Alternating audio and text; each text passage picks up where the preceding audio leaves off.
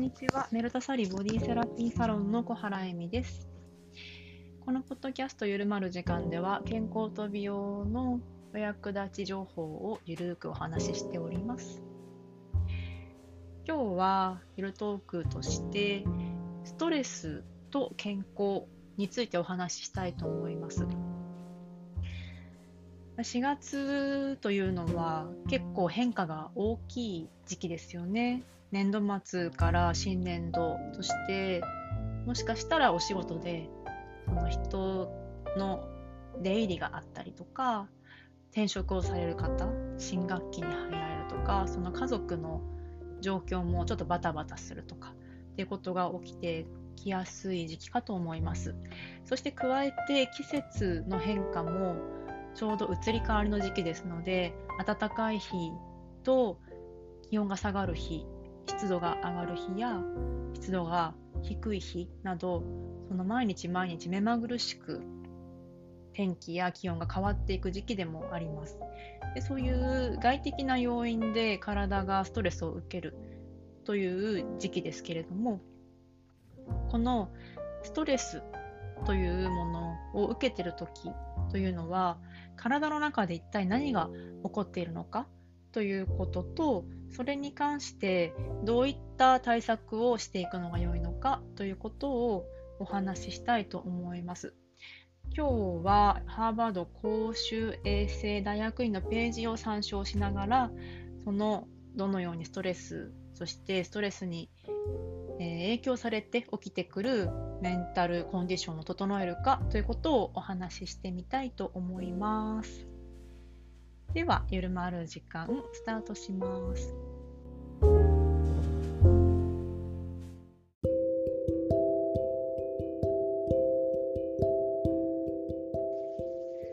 改めまして、えみです。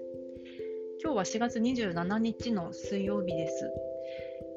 なんか湿度が高くて曇りがちだった午前中から東京は午後は少し晴れ間が見えてで私のあのお家の周りでは子どもたちがこう遊んでいる声がずっと聞こえていました。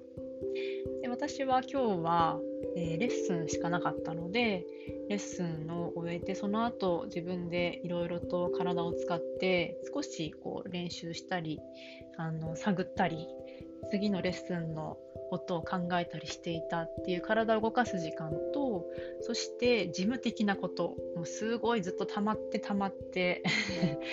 あのやらなければっていうところに手をつけてですねホームページのあの、まあ、回収とか SNS との連携とかご予約に行くまでがちょっとあの動線がいまいちあのすっきりしてなかったのでその辺りご予約を入れてくださる時の LINE のあのフォームとかそういうあの細かなことをパソコンに座っていろいろやってました。であの今日はブログを書こうと思っていくつか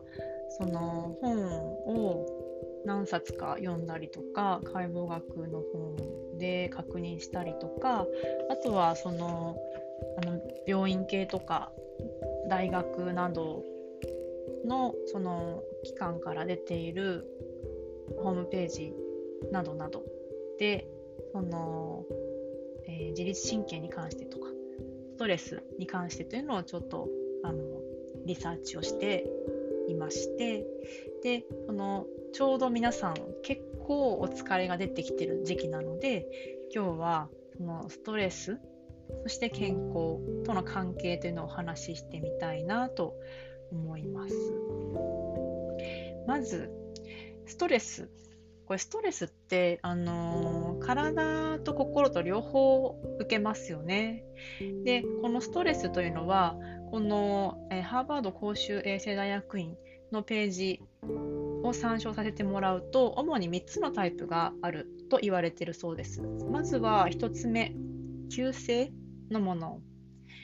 急に来るってことですね。で、例えば激しい、まあ、議論、まあ、日本の人はあんまり激しい議論はないかなと思うんですけど、まあ、交通渋滞などのその突発的なこと、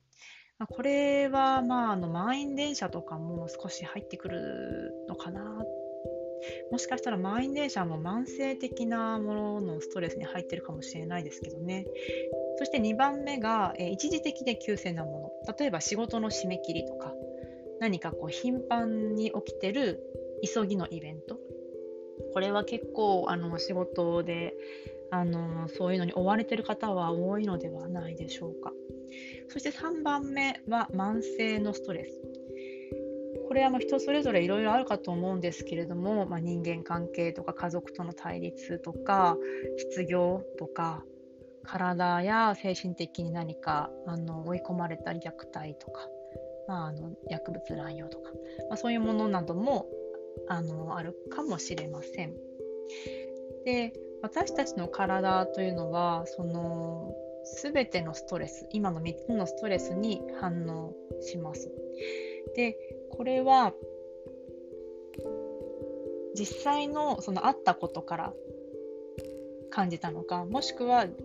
自分が感じたことから発生したかということは関係なくストレスを感じれば全て出来事があってもなくても体は反応します。でその急性のもしくは慢性のストレスこの原因ストレスの原因ですねっていうのはその自律神経の中で交感神経の戦うか逃げるかっていう、まあ、いつも活動してる方で働いてる反応というのを引き起こします。でホルモンが出てでその大変だ戦うのか逃げるのかってちょっとこう危険だよっていう状態ですよね。あの猫だったらシャーってあの 気を立ててあの怒ってる時ですね。でそんな時に何が起きてるかというと血液酸素というのを細胞に素早く送り込んで逃げられるように心拍数をギュッと速めて精神的にこう覚醒させるという高まりが起きてきます。でこれは私たちの,、まあ、あの昔のその時代原始時代とかそういう時代には危険な状況から素早く逃れるとか何か敵と戦ったりするとかこういうその迅速に自分の身を守るために走ったり逃げたり対応するということが必要でした。で、まあ、今はそんなにいきなりあの何か動物が現れるとかあの何かそういう危険なこと命があの急に奪われるようなその生き物が現れるとかってことは恐竜が現れるとかは、まあ、ななかなか少なくなってる時代ではありますけれどもそれでも私たちの体はこのずっと昔から受け継いできた自律神経の交感神経のシステムでそういうストレスを感じた時に体が逃げられるように緊張させたり呼吸を浅くしたりその筋肉を硬くしたり排泄や消化を止めて戦える逃げられるっていう風に体がちゃんと反応するようにできています。でこの時血圧心拍数呼吸消化今言ったものこの私たちがなかなか、えー、コントロールできないところっていうのが調節されます。でこの自律神経系が働き始めた交感神経系が働いている時というのは視床下部と呼ばれる脳の中のその小さな領域が反応しています。でここでその自律神経系が、まあ、信号を脳から送って危ない危険だよっていう信号を送ってでその腎臓背中の肋骨のちょうど下あたりに2つ内臓の消化器系とまた膜を隔てて後ろにあるんですけどここにある腎臓2つあります。そこのちょっと上にある副腎に警告をして皆さん聞いたことあるかもしれないですがアドレナリンというホルモンを血中に放出します。でアドレナリンってこうちょっと興奮してるとかこううんとなんかこうすごくうん興奮気味のワクワクとかそういう時にもちょっとアドレナリン出てるとか言われたりするんですけど私もあの1回アドレナリンすごい出てるなってあの思ったことがあってあ、えっと、2回あります。1回は自分が車にひかれたという交通事故の時。で骨折ボキボキしてるのに全然どこも痛くなかったんですよね。で2回目はあのちょっとこう身内がなくなった時。その時もその自分の疲れを全く感じなかったし息があのしてるのかしてないかわからないけど動けるみたいな状態でリラックスできなくなった感がありました。でこういう感覚の時アドレナリンっていうのが出ていてドキドキ心拍数が速くなったり血圧が上がるためにたくさん筋肉に血液がわーっと送られます。そうするとその心臓から血液が全身に行くのでその体が一時的にギュッと強くなる動きやすくなりますでよりこう早く動けたり呼吸も短く走れるような状態になったりその酸素がたくさん心臓肺脳に送られるのでその視力とか聴力さえも鋭くなる可能性があるそうです。でこれはそのまず一時的にストレスを感じた時にアドレナリンが出る。でそのままストレスが続くと今度は副腎がコルチゾールって呼ばれるストレスホルモンを満たします。でこれが出てくるとその、えー、血糖値が血中に放出します。でその体の特定のシステムというのをオフにしてストレスの反応に集中できるようにというふうに体がその戦えるようにするわけですね。でここに、えー、生殖とか消化とか成長というものも含まれるそうでこのコルチゾールはストレスがなくなるまで正常なレベルに戻らないそうなんですね。なのでずっとストレスが慢性的に長い間あり続ける場合神経系はその反応を起こし続けて最終的には炎症とか細胞の損傷につながる可能性があります。でこの、まあ、一時的もしくは慢性的に戦うか逃げるかという反応を繰り返し引き起こしていることで健康上のリスクにつながってきます。ここまで聞くとね、うわ、怖って思いますよね。いや、これは、あのー、なんとかしなければって思うんですけれど、目に見えるものではないので、結構、その、実はこういう状態に長くいるとか、繰り返し1週間の間にいるっていうこと、体がそういう状態にあるってことは多いのではないかと思います。例えば、その健康上の問題でどういうことが起きてくるかというと消化器系胸が焼けるとか下痢便秘ですね。体重が増える高血圧胸が痛い心臓病免疫システムの問題肌の状態筋肉痛頭痛腰痛首の痛み睡眠障害不眠症不妊不安うつ病などとのことです。ではそうなりたくないと思いますのでどうしたらいいのかっていうところなんですけれどもまず、えー、こういう状態の時というのは、まあ、あの気持ちももちろん荒れますよね。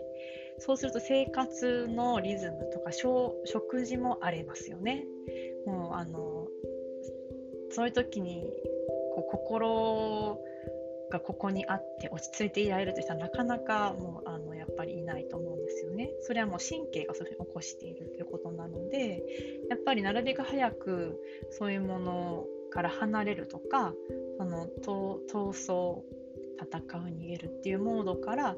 こう切り替えられるといいんですけどそういうことがなかなかできないから体にその不調が出てくるわけです。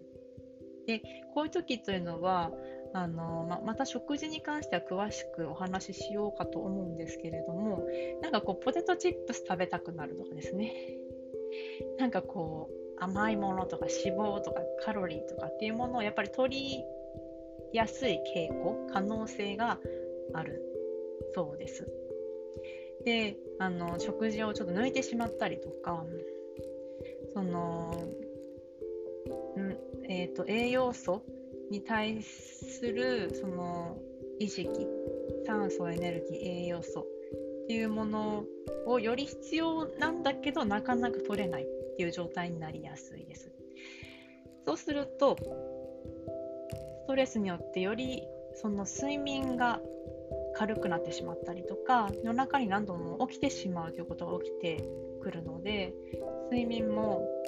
バランスリズムが狂ってしまったりそれによって朝起きるとだるいとか日中ずっと倦怠感があるとか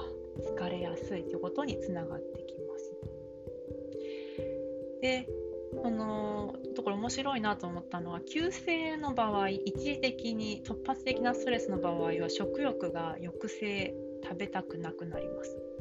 ですがずっとストレスが慢性的にあると今度逆に糖分脂肪カロリーが高いものを渇望するそうです。でそれが、まあ、慢性的なのでずっと起きてきていると体重増加につながっていく可能性が出てきます。でさらにそのそんだけ食べちゃうだけでも太りやすいのにこのコルチゾールというストレスホルモンが出てる間は腹部の脂肪の蓄積中枢性脂肪症というものさえも促進してしまうそうでなので、まあ、あのストレスがあるなとか食べ過ぎちゃうなとか食べたくないのに食べちゃうなとか自分で食事がちょっとちょっとやばいですっていう方お客様にも結構いらっしゃるんですけどそのバランス取れてないなと思われてる方は2型の糖尿病や心疾患心血管疾患もしくは乳がんのリスクの増加などにも関係してきます。いやこれはねなんかまさに悪循環っていう感じですよね。でもこのコルチゾールを減らすっていうこともいろいろ研究で分かっていてやはりバランスの取れた食事をとって健康な免疫システムとか損傷した細胞を修復するのをサポートするということがまず大事です。であのまあ、なかなかそれが難しいという場合もその今スーパーで簡単に買えるオメガ3とか野菜とかタカフォーア脂肪酸って呼ばれる食品これがコルチゾールのレベルを調節する可能性があるということが言われているそうです。でまあ、なかなかそうはいえ疲れてるとか忙しくて家で食事を準備できないとか料理がそもそも苦手とか好き嫌いが多いとかそういう、まあ、方が、まあ、出来合いのものとかファーストフードとかを頻繁に食べてる場合。これね難しいとは思うんですけどやはり長期的に見て時間を無駄なところは節約してよりバランスが取れた健康的な食事を確保して体重体重増加を防ぐのに役立つ食事計画というのを長期的な目で検討するということを進めています。でやっぱりその心のこもった食事誰かが作ってくれたご飯っていうのを食べるときやっぱりその私たちは落ち着いた気持ちになったりよりこう資料深く食事をあこういうの作ってくれたんだなとかゆっくり食べたりよく噛んだりということをしますよね。でそれがストレスを打ち消します。でこの食事の楽しみというのを増やすことで消化を改善します。であの逆にですねなんかこう何食べてるか分かんないけどどか食いしたりとかなんかこう急いでうんと急いで早早うんと早ガブガブっと早く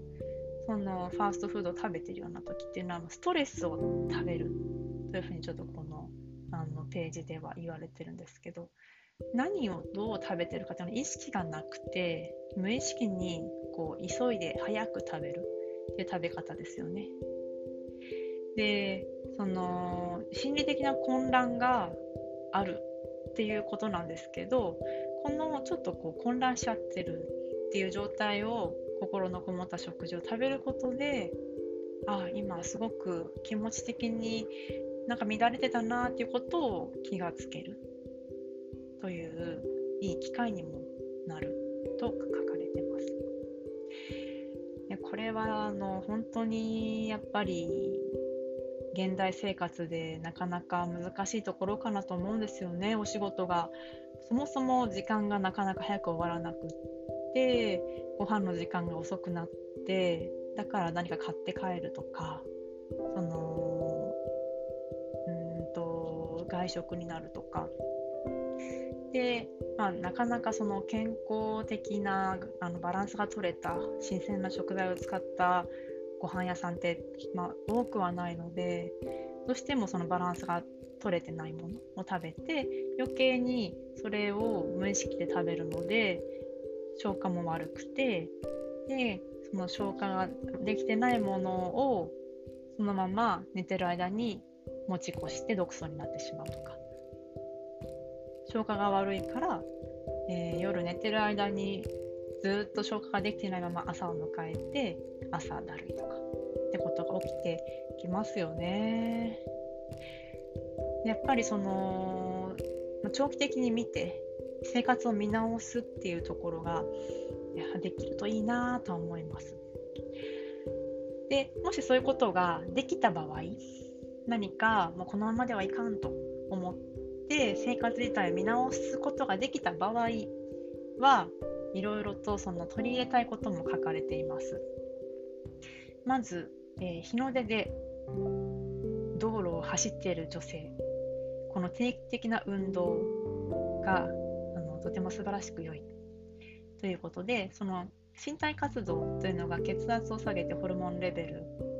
を下げることに役立ちます。そしてウォーキングとかダンスとかそういった有酸素運動これは呼吸と心拍数を増加させてより多くの酸素は体の全体の細胞に到達します。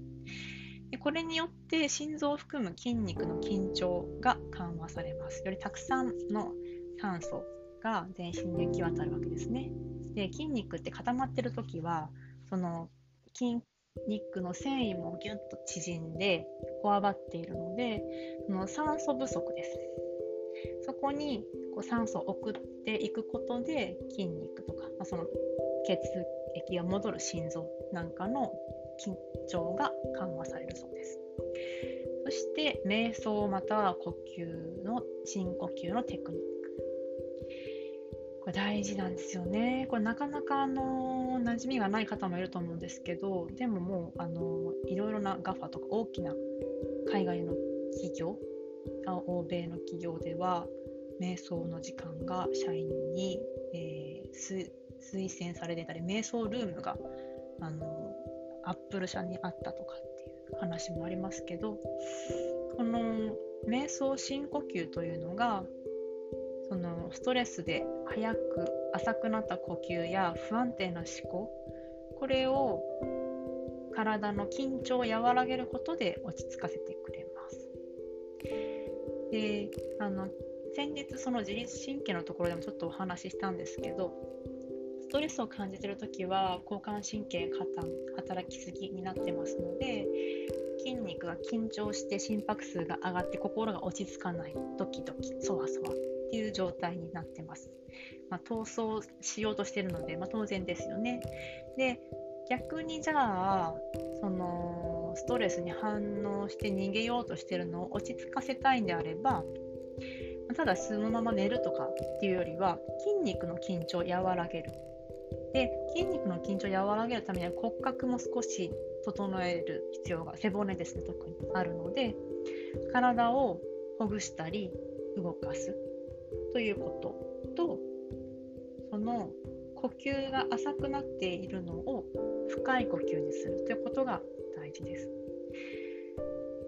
でこの深呼吸呼吸法っ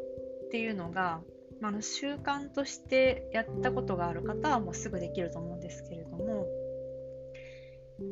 そもそもストレス状態にある人というのは呼吸が浅くて呼吸を深くしようとしても深く息ができないという状態に体がガチガチになってます。肺とか肺の周りの肋間筋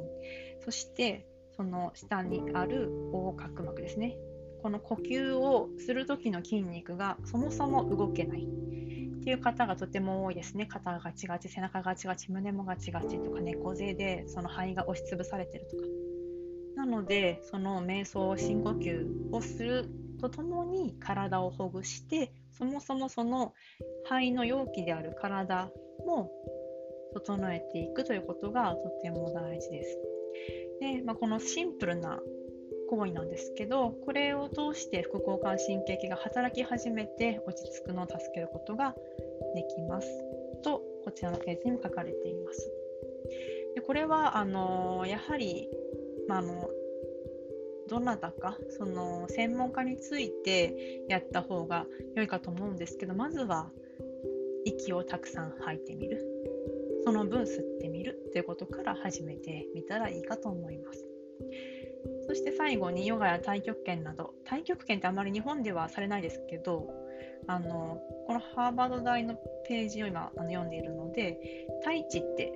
よく欧米ではヨガと同じぐらいメジャーで行われてるんですがそういったその気を扱った呼吸を深くするようなものとか集中力を使うものというのはあのとてもおすすめと書かれています。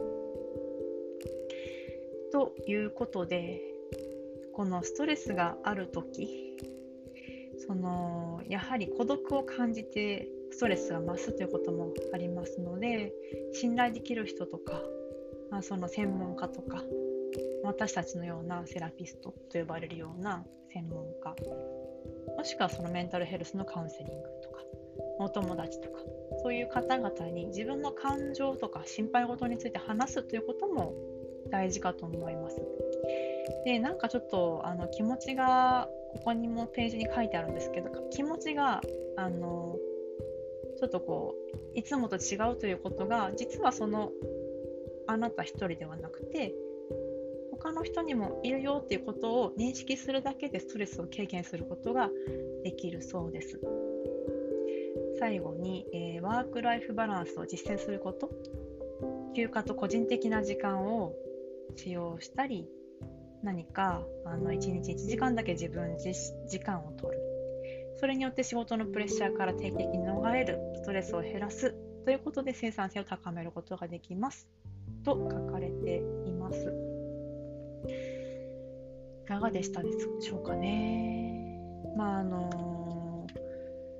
ストレスって目にこう見えるものではないけれど確実に自分の中でその蝕まれるものですよね。で、まあ、その気持ちの問題とか日本だとちょっと言われやすいところとかそのストレスに対して弱いとか強いとか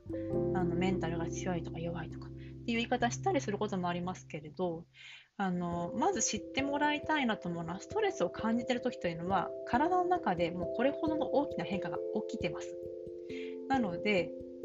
あなたの気のせいではありません。体が明らかに変化しています。でそれはそのあのもう本当に太古の昔から私たちが命を守るためにずっとその、えー、培ってきた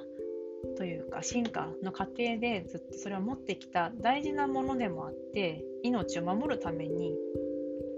体がその自分たちの危険を察知してで逃げるか戦うかとかそのためにどういうふうに体を闘争逃げるモードとか戦うモードに持っていけばいいのかとかっていうことをちゃんと、え、できるようにシステムが入ってるわけですね体に。なのでそのまあ恐竜が出てきたりとか動物が襲ってきたりする時代ではないので目に見えづらいけれど確実にそれくらいその闘争モードというのになっていることがたくさん日々日々起きているのが私たちの働く人たちの日常生活かと思いますのでやっぱり体をいたわる。でその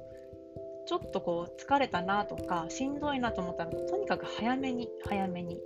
対策を打ちます。でさっきもその一時的なものだったらその体のその神経系統の例えば食欲とかそのホルモンとかは細胞の修復とかもそのストレスのホルモンが戻るけれどずっと慢性的に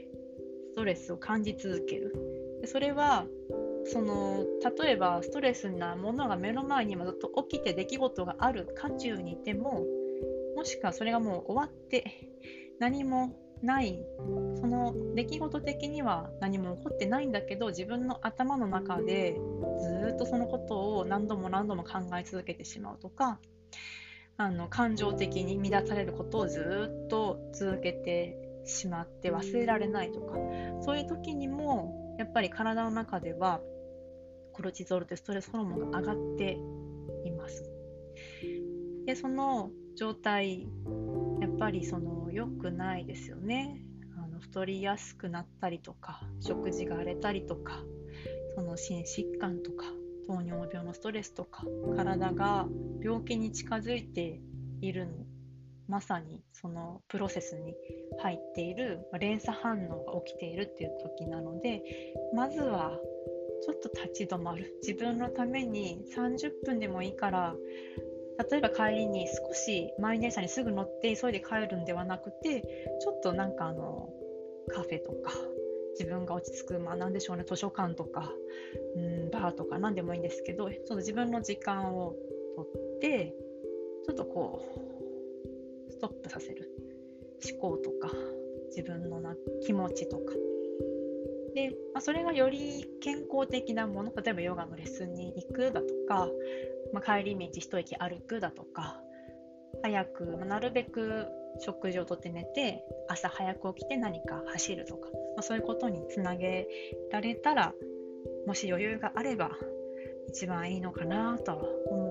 はい、したでしょうか。まあ、こう話してる間にもですねあの私のところに来てくださってるクライアントさんでああこういう感じなんだろうなしんどいだろうなって思う方がたくさんいらしてそういう方を思いつつですね私も今話していましたでやっぱりあのー、ここのページにもありましたけど誰かに頼るって大事ですよね私も今人の助けを借りるっていうのをあの今テーマにしてるんですけどやっぱ頑張り屋さんとか、まあ、自分で全部やんなきゃって思うようなあの癖がある人ほどストレスを抱えて長期化させやすいと思いますのでまず人に頼ってみる。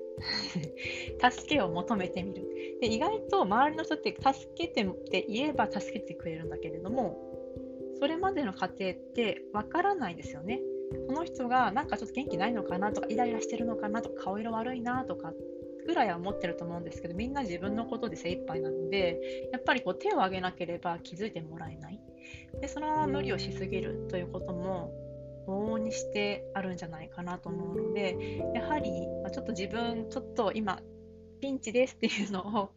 あの身近な人とか、職場の仲良しの方とかにちょっと話してみるといいんじゃないかななんて